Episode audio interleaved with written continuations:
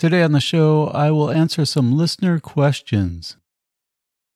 Thank you for supporting the podcast. Please continue to do so by rating and reviewing it on iTunes and sharing it with a friend. If you know someone that you think would benefit from this podcast, please share it with them. Help me get the word out. I rely on the generosity of you, the listener, to help support me with this podcast. Typically, I travel around giving workshops, and here I am providing this content for you for free. So please make a donation. It could be the price of a yoga class or more, whatever you'd like. Just help support the podcast so that I can continue to bring you this content. I don't take any outside advertisements, and all I ask is that you make a donation. Go to thestoryofmepodcast.com, and on the contact page, there's a donate button, and donate what you feel you've gotten out of this podcast. And for those of you who have contributed, thank you for your contribution. Okay, so now let's get to it. Beautiful am I, bountiful am I, blissful am I, Waheguru, beautiful am I. Welcome to The Story of Me with Amarjit Singh. This is where my guests and I share personal stories from our life and explore the psychological insights that were learned from these experiences. Each story will entertain you, as well as increase your understanding of your own psychological patterns. Then, through the principles of yoga psychology, you will learn how to overcome the resistance that is holding you back from living a more fulfilling life. Join me every Tuesday for a new episode, where I share my experiences in psychological understanding, interview guests, and answer listener questions. Now let's get started with the podcast that awakens your inner power through awareness and understanding.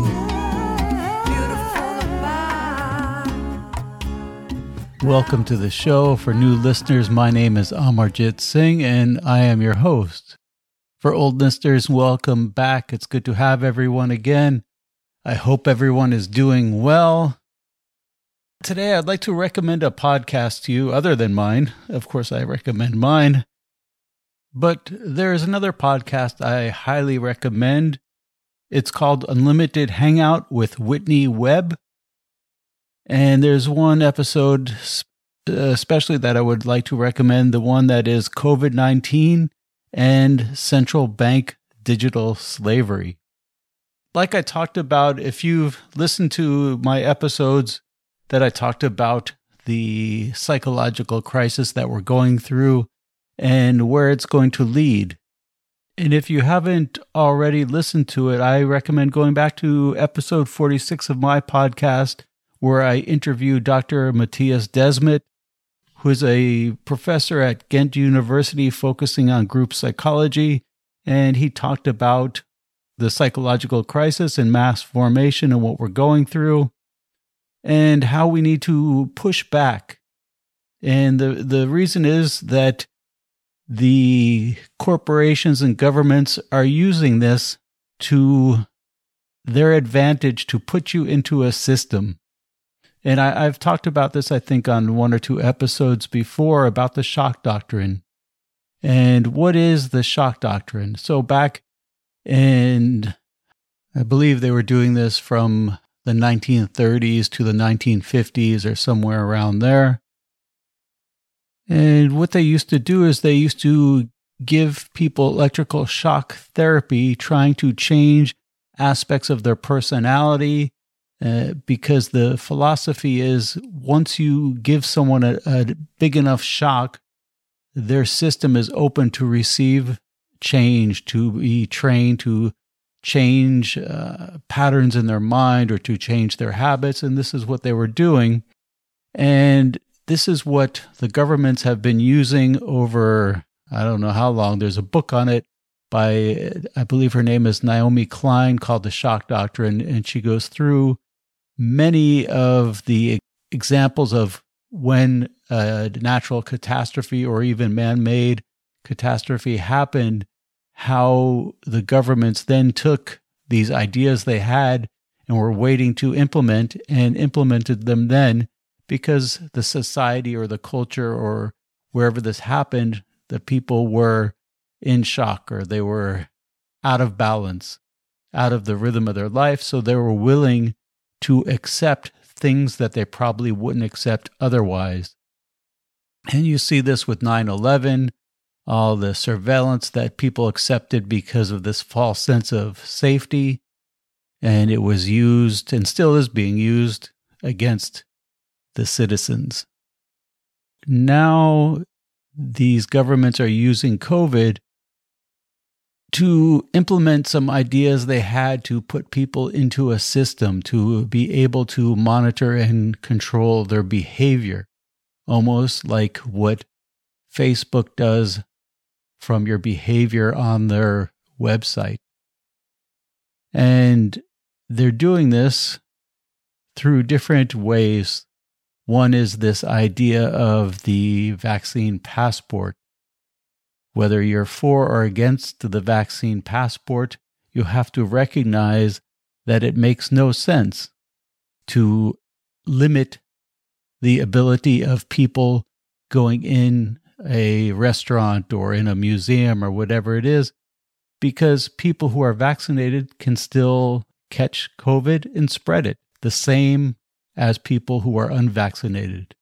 So then what is the point of the vaccine passport? It's not to save you, it's not for safety, but it's a precursor to a much deeper project that they're working on to put all of your identity, all of your information on a passport that you have, kind of like what they do in China with the social rating system. If you listen to that podcast I recommended, you'll see where they talk about this in more detail, and they know more about this than I do.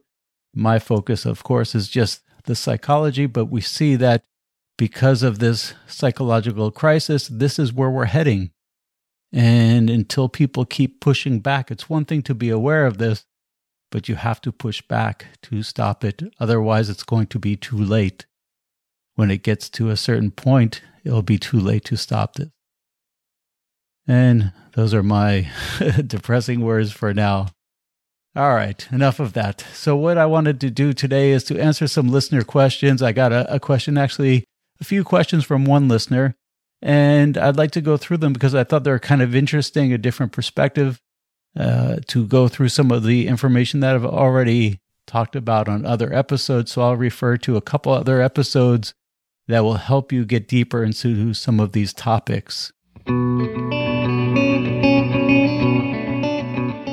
Okay, so this listener asked 4 questions, and they're quite related, so we'll be able to go back and forth between them.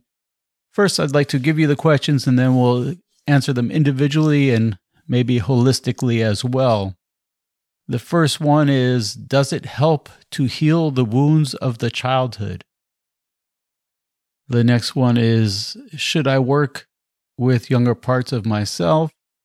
And next is, what is your understanding of the inner system?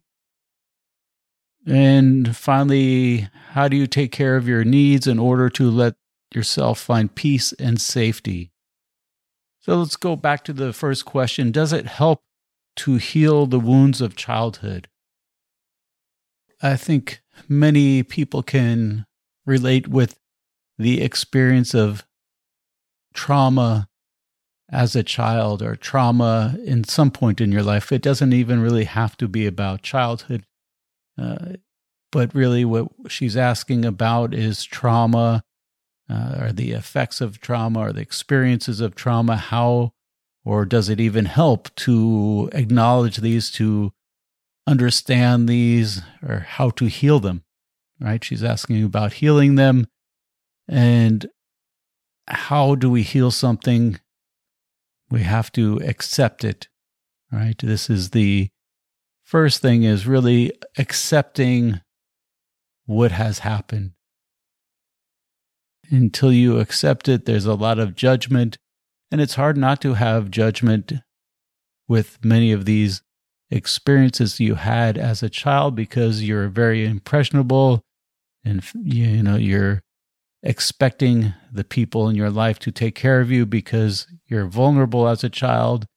And often these are the people who are inflicting these wounds or creating this trauma knowingly and unknowingly, because you have to remember, whether it's family members or just people that were around when you were a child, that they have their own wounds, they have their own experiences, right? Someone who is abusive to the people in their life didn't just happen to be this way. There was some experience that brought this on.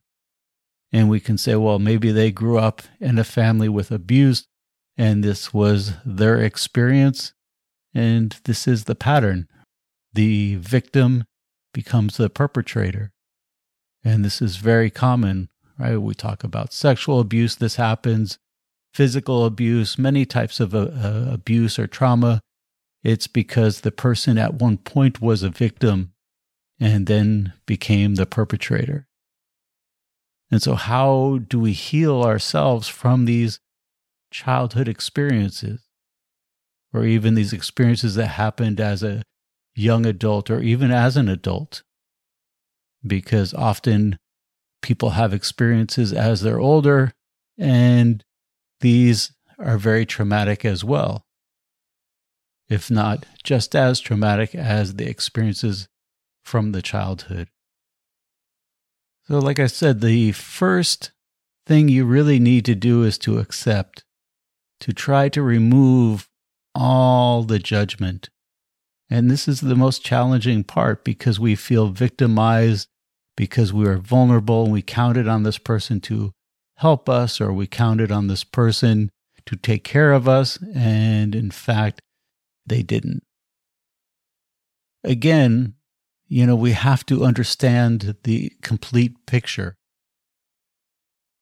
I did an episode, I think it was episode 33, called Family Dynamics and Karma. If you haven't listened to this, I highly recommend it for this question, because, we often think that we're the victim. And I talked about something that was a little difficult to talk about in episode 33 about my own karma and my own family dynamics. And we often think that we are the victim. This is because our awareness and understanding is very limited. For most people, it's limited to just what happened in this life. And even many things that happened in this life, they're not really aware of the results or the patterns that developed because of this, or they're unconscious to the patterns that develop. And what I explained in episode 33 is, I thought I was the victim, right, of some childhood trauma. And after deep meditation, one day, I started to see a vision from a past life, an experience from a past life, which enlightened me to the fact that I was the perpetrator. And so in this lifetime, I was dealing with karma that I had created before. And by seeing this, it helped me really understand karma a little better. And it helped me let go of this victim mentality and also some of this judgment towards the person.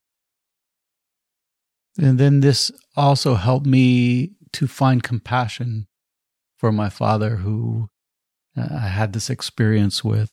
And this is difficult. It was a very difficult situation for me growing up, and I carried a lot of habit patterns that were affecting my relationships, that were affecting my capacity to do what I wanted in this life. And not that it went away instantly, or the habit patterns just went away, but it helped to create this awareness, which then made me understand these habit patterns and helped me let go of many things, right? Because it's about acceptance. So it gave me the space for acceptance. And this is the first thing you have to do. And I understand that for many people, they won't be able to, they won't have this experience of being able to see a past life and how it's affecting their current life. This, you know, yeah, I saw a few different lives, but there's thousands and thousands of them, and I haven't seen them. So I understand for many people, they don't have this experience, but so then how do you deal with this trauma, these wounds of a child? The first thing is, you know, I know it may just be semantics, but I don't use this word wounds. It just sounds, I don't know, to me it just sounds kind of like this victim. And yeah, maybe trauma is a better word. It could also be perceived as victimization, but I try to get away from this idea that things happen to me. Because whether you're aware of it or not, as you can see from my example and my karma, that it's a cycle, and it's a cycle that goes lifetime to lifetime, not just in this one that we're living now.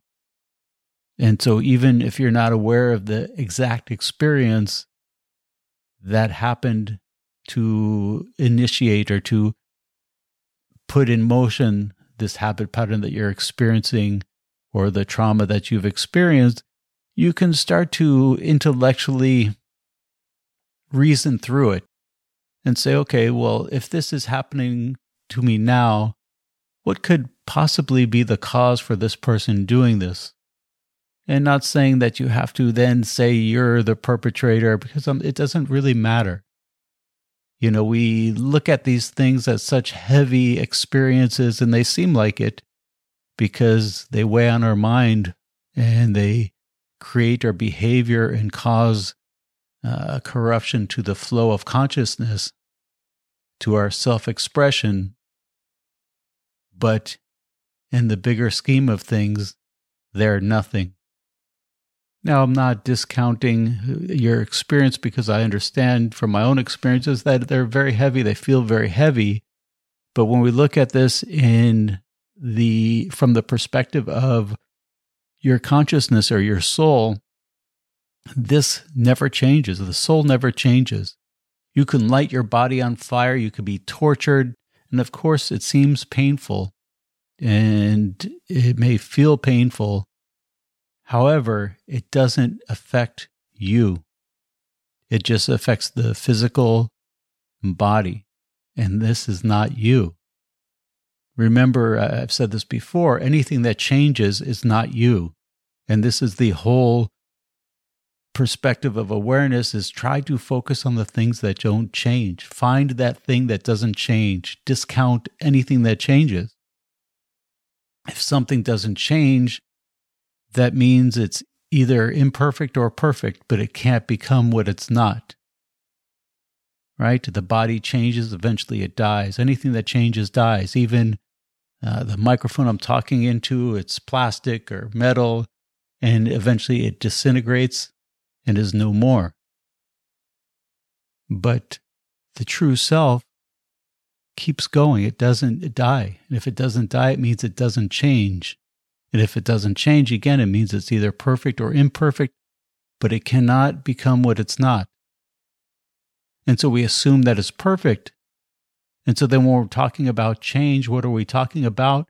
Is just this perception. The perception of who we are, and then we act based on this perception.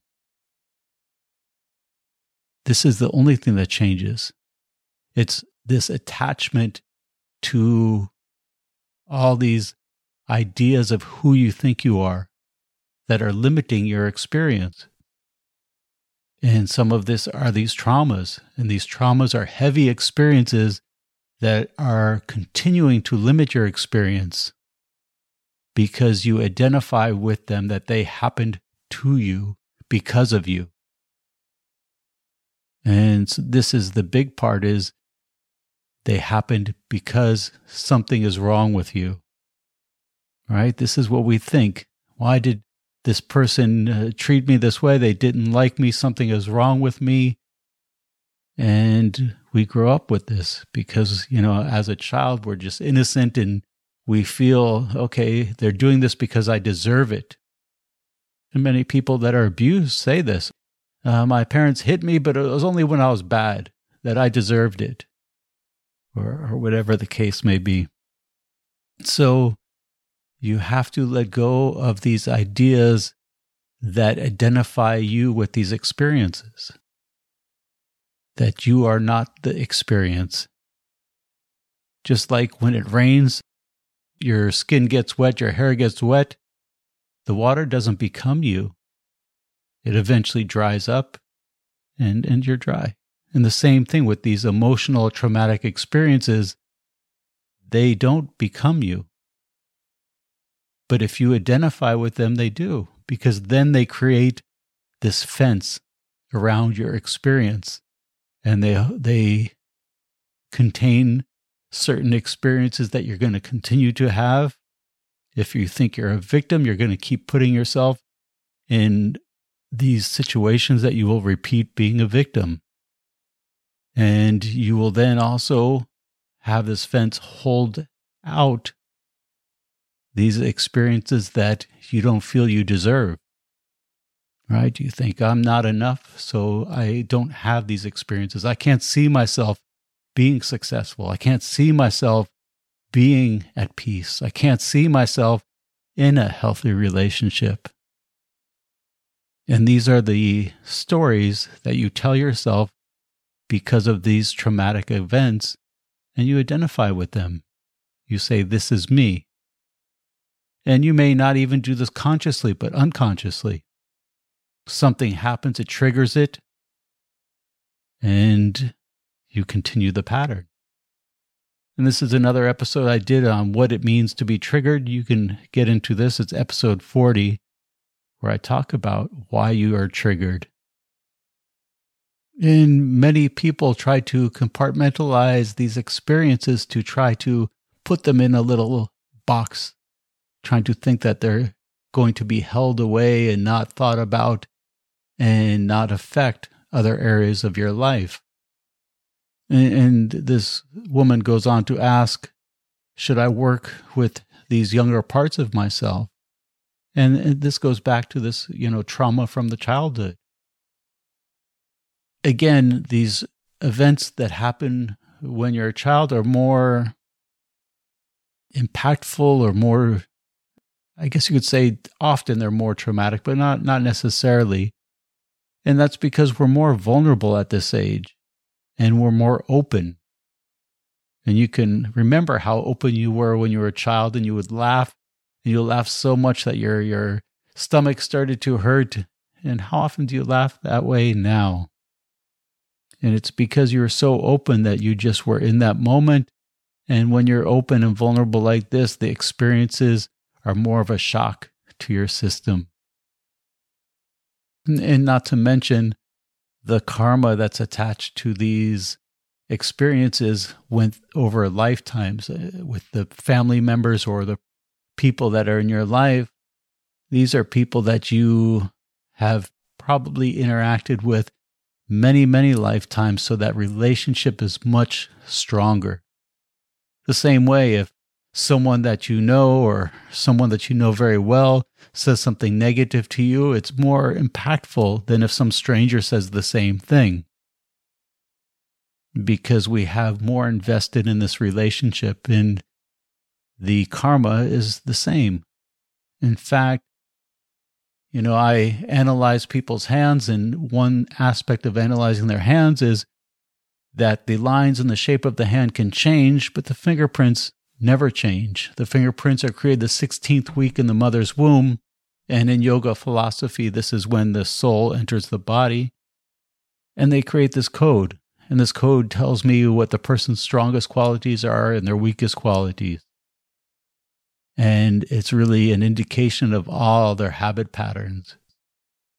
And again, these were created the 16th week in the mother's womb. This is before you met your parents in this lifetime. And these, I can tell these habit patterns that were created before you were born are an indication of your karma. And you pick this family because these patterns will start to manifest because of the karma that you have with them. And so you pick this situation, you pick this life situation, whether it's the family, the economics, all these situations, so that you can manifest this karma. Because this is what we do, is we have something inside and we look for a way to project it, to attach it to something external. This is what's going on with all these people who are hypnotically believing the narrative of this COVID, is that they have so much anxiety that they're projecting it onto this, and they see what the government is telling them as a way to help them. And it reminds me of this story of these two boys who were twins, and they were separated at birth. They didn't know they were twins at the time, and one of them had to go to a psychologist or psychiatrist because they were obsessive compulsive cleaning all the time. And the psychiatrist asked the boys, why do you think that you're so obsessed with being clean and cleaning everything around you? And he said, I get it from my mother. She's this way. You know, she's always clean, and so I think I pick it up from her. And then, unknowing that they had a twin who had the same issue, the other part of the twin, went to a psychiatrist with the same issue. And they asked, well, why do you think you're like this? He said, because my mother never cleans up, and if I don't do this, who's going to do it? And so what it kind of shows you is that we look for ways to project this internal experience, our karma, onto things. And we do this with people. We project our trauma, or we project our psychology, what we feel about ourselves, we project it onto other people, knowingly or unknowingly. Most of the time it's unconscious. And we do that because it is a way to take off the blame from ourselves, to take off the attention, to take away the attention from ourselves. But if you look at how you interact with people, it's a good way to see what you're thinking about yourself. Because again, this external experience is just a manifestation of the internal. So going back to this question, the first thing is, I don't really look at myself in different parts. Of course, I remember my childhood, I remember my teenage years, but when we're talking about the trauma that you experience, I try to just look at it from the perspective of the habit patterns. Of course, you want to understand why it happened. This is always what people want to know, because they want to feel that they weren't responsible for it. That, okay, it wasn't because I was a bad person. It wasn't, and this is a lot of why people try to figure out why it happened. And this helps to let it go, but it's usually very difficult because, one, our memory is not so good, right? Even of this lifetime is not good, let alone thousands of lifetimes ago. It's not going to remember all of them for most people.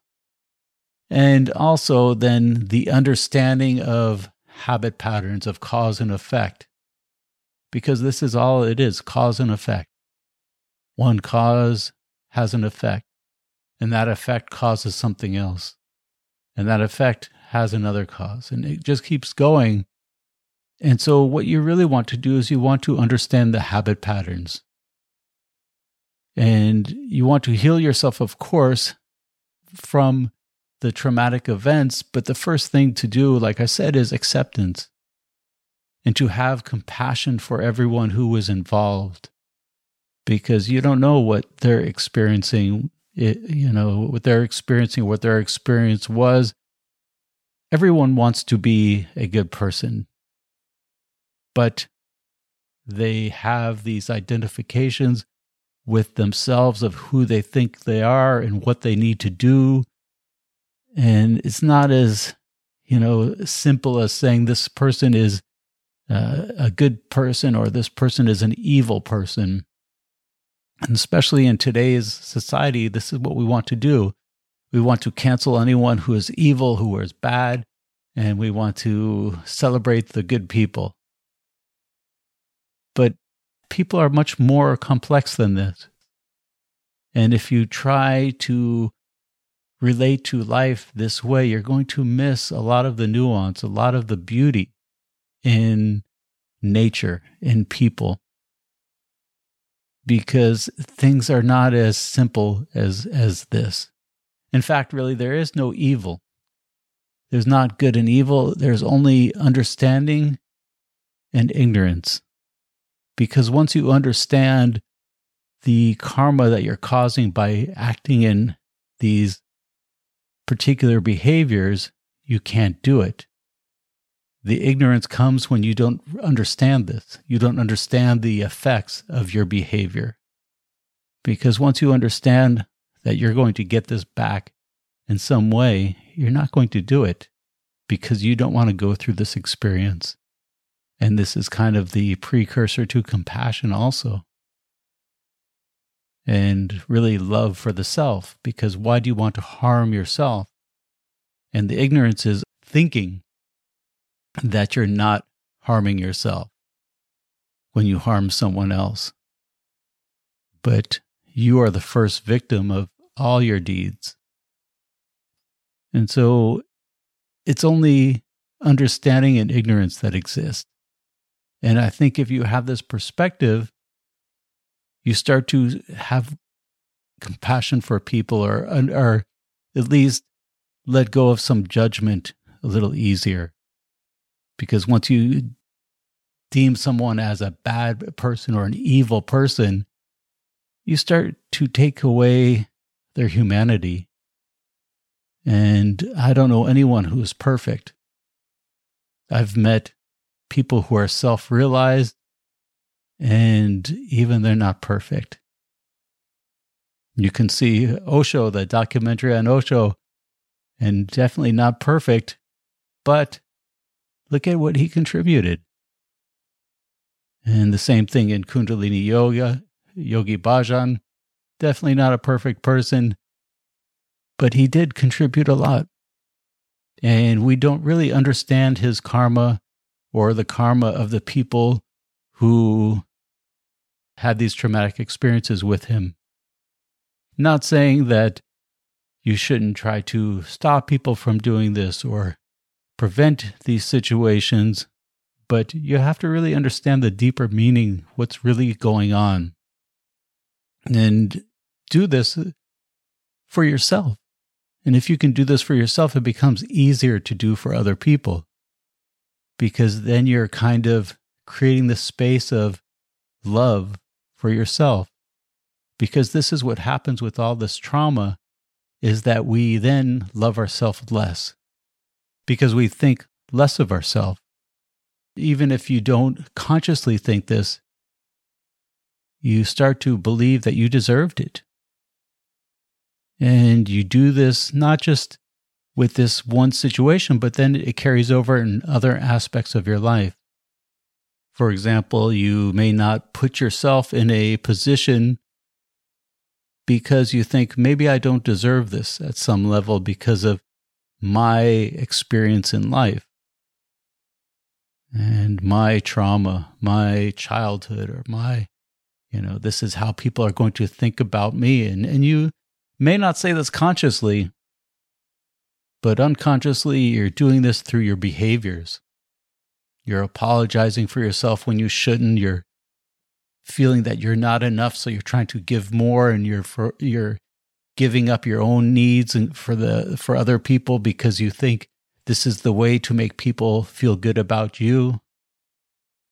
Or you feel responsible for the people's emotions around you because you feel that you're the one who is causing them to not feel good.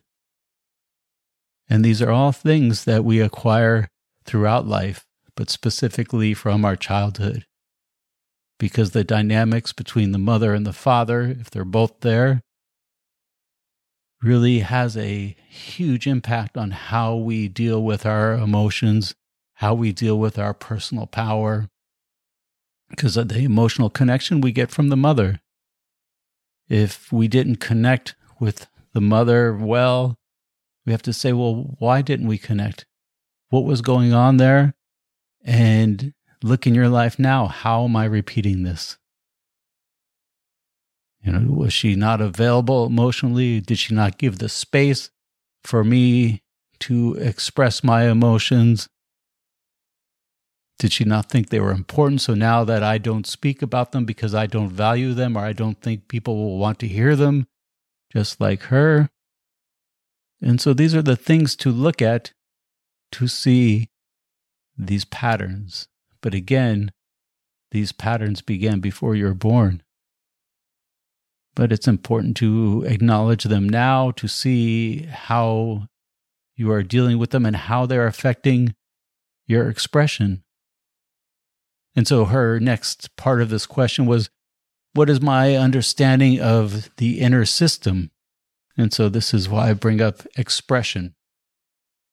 Now, again, we can talk about all these individual experiences, but which one do we start with? I mean, there's many of them, right? You don't just have one traumatic experience in your life. You have many different experiences. And how do we relate to these experiences? So I take this holistic approach. I try not to, again, look at this experience or that experience, because they're all related in some way for you, because they're all this habit pattern. And what is the habit pattern preventing you from doing?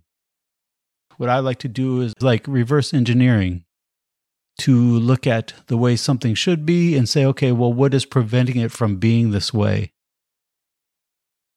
And this is always the way I look at things. And so, what is the purpose of life? And I think I've talked about this on a few different episodes, but we'll go through it briefly. When we look at nature, you know, often we think of ourselves as separate from nature, but we're not. We are part of nature. And we forget this sometimes because we're in our concrete buildings and we're on our metal trains and in our cars and walking on pavement and not living in a forest or a jungle or someplace in the mountains. But you are part of nature. The same way the trees are, the insects are, the monkeys are, you are part of nature. And so if we look at nature, for example, look at an apple tree. What is the purpose of an apple tree? Well, the purpose of an apple tree is to grow apples, right? How does it do this? How does it grow these apples? As long as it gets the right nutrients from the soil, the sun, it will grow apples. And so we can say that the expression of this apple tree is to grow apples. And just like each thing in nature has its own expression, the apple tree with apples, we have our own expression. But the big difference between the rest of nature and us is that we can go against our true nature, our true expression. Right? An apple tree can't wake up one day and say, I don't feel like growing apples. I feel depressed. I want to just sleep. It can't do that.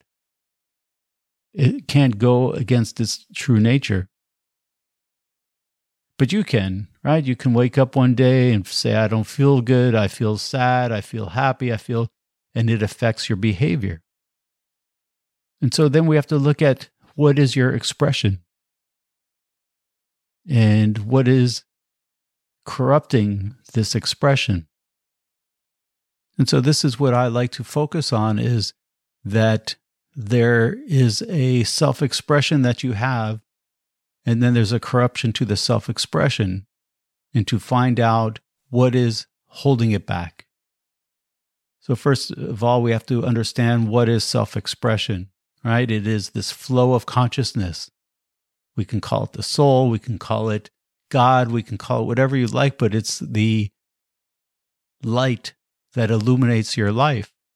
Because as soon as this consciousness goes away, so does your perception of this life. And it's this consciousness which illuminates this life.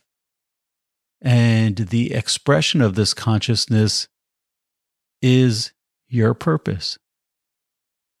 Now we can get a little more specific and say, well, what is this consciousness? It's a creative consciousness, right? You are the creative manifestation of the Creator. You are creativity. And what does creativity do? It expresses something. What are you expressing? Right? So everyone has a unique perspective to their expression. And the closer you get to it, the more content with life you will be. Think about if you're having a disagreement with someone and you're trying to explain something to them and you can't find the words to get them to understand. How frustrating is that? And how discontent do you feel when this is happening? Right? This is when people start getting angry and they start raising their voice and they start maybe even getting physically angry because they don't feel that they're being heard. They're not being understood. And so what is the opposite of this, where you have a conversation with someone and they understand what you're saying or what you mean and you're connecting? We call it connecting, right? And this is very fulfilling. It leaves an impression of contentment, of satisfaction. This is the purpose of life, is to find this expression for you where you feel content. This means finding a way to express yourself, to express this internal experience in some way that is complete. For example, I can draw a picture to try to represent some feeling I'm having. But when I'm done, I don't feel it really is complete because I feel there was more there. I just couldn't express it in my capacity to draw. But when I write or when I speak, I feel that there's no other way I could have expressed the idea that I had. And I feel content. And so it doesn't have to be anything specific. It's not what you do, it's how you do it. It's taking all these abilities you have to put together to express what you're experiencing in some way. It could be in how you clean your house. It could be in being a yoga teacher. It could be being a construction worker. It could be a garbage man. It doesn't matter what you do, it's how you do it. And the example I'd like to give about this is when you make let's say you make dinner for someone that you have a very good connection with, and maybe even your family or a partner, and you say, I made this dinner with love. What does that mean, to make dinner with love?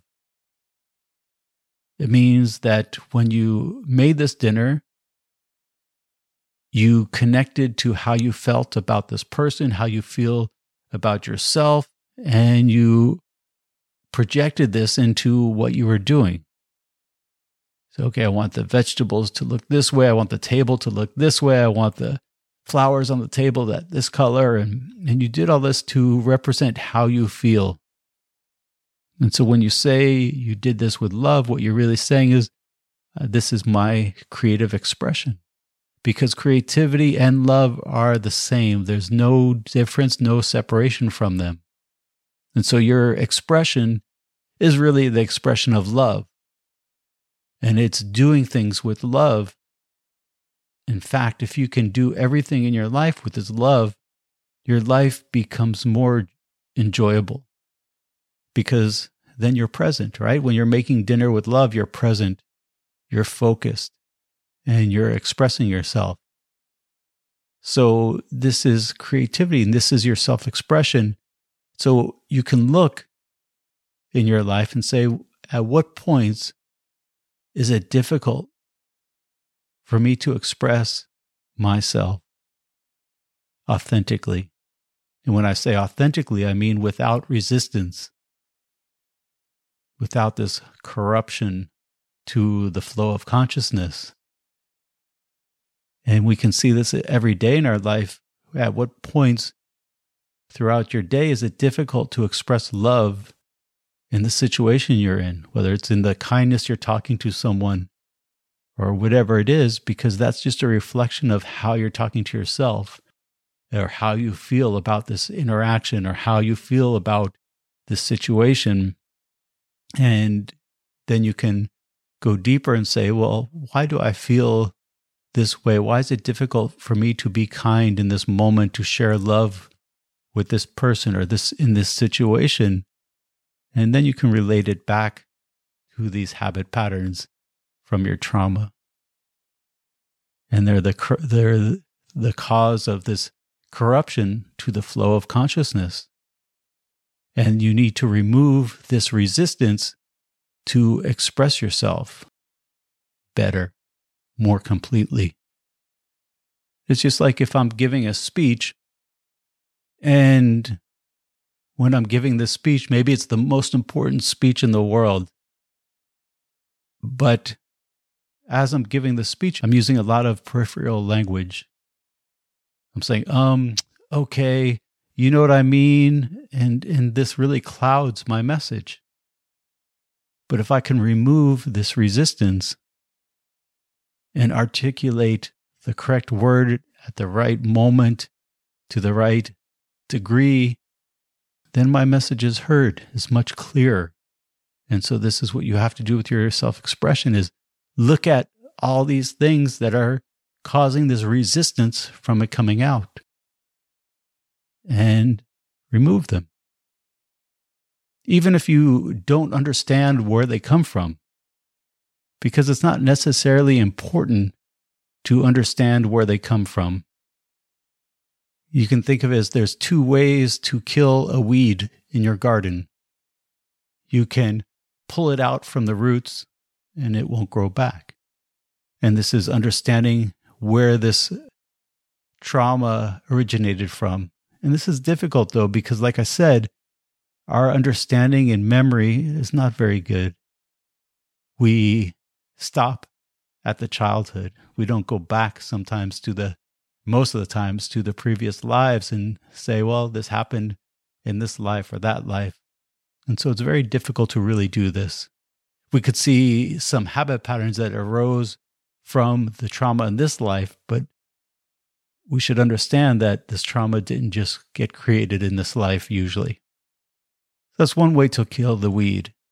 But another way is just to smother it, not to give it the nutrients it needs to grow. And the same thing with your habit patterns. Don't react to the impulses that are continuing these habit patterns. Become aware of the habit patterns that are holding you back and stop identifying with them, meaning it's not necessary to continue the behavior to react to them. And I talked about this in many episodes. One is episode 10 of how to heal yourself from habit patterns, illness, and disease. But there's a couple others that you should go back and listen to. For example, which one was it? Who You Think You Are Is Wrong. I believe that's episode 17 and 18, when who you think you are is shattered. And these are this idea of letting go of this false identification and not reacting to the impulses of the body and the mind to continue these behaviors that are causing you problems and in expressing yourself completely. And going back to her, I think, final question was about finding peace. And what is peace but the capacity to be still? And when are you still? When you're not reacting to all the impulses, right? Freedom is not in movement, it's in stillness. When you're free from the impulses of the mind and the body, then you are truly free. And this is what you need to work on for peace. The more you can let go and accept and get closer to your authentic expression, the more peaceful you will be. Okay, so let's finish here. And I think that's a lot to think about. And again, I appreciate your questions. Please go to thestoryofmepodcast.com. And on the contact page, there's a place to submit your questions. You can actually record them, and then I'll play the question on the podcast. It's nice to hear the person's voice, because then we can get the emotion out of that person and understand a little deeper by the way they express themselves. But you can also just send me a message through the same place on my website. And this works as well.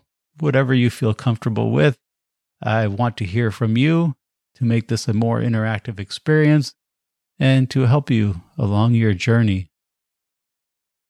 So try to become aware today of all the ways that you're having difficulty expressing love, and try to acknowledge what is going on there, what around this experience is difficult for you.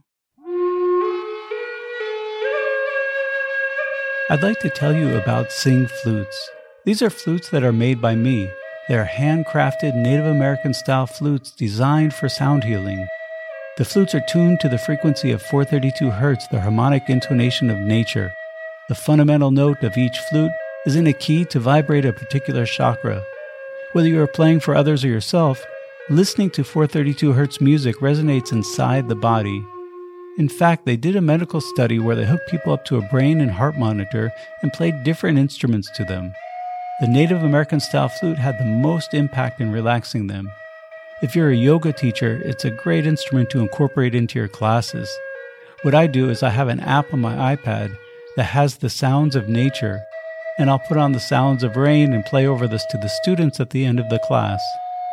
It's a very intuitive instrument to play. There's no musical knowledge necessary to get started. Each flute is unique since they're handmade.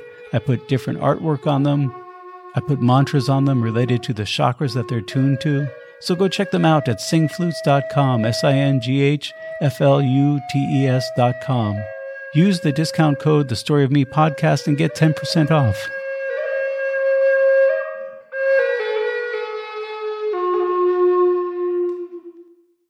Thank you for listening to the show. I hope you enjoyed the program. And please submit your questions. I'd love to hear from you. Go to thestoryofmepodcast.com, and on the contact page, you can record a question or type it in. And again, please support the podcast with a donation. Go to thestoryofmepodcast.com, and also on the contact page, there's a donate button. Okay. Until the next time, from the podcast that awakens your inner power through awareness and understanding, allow love to be the current that carries your words and actions.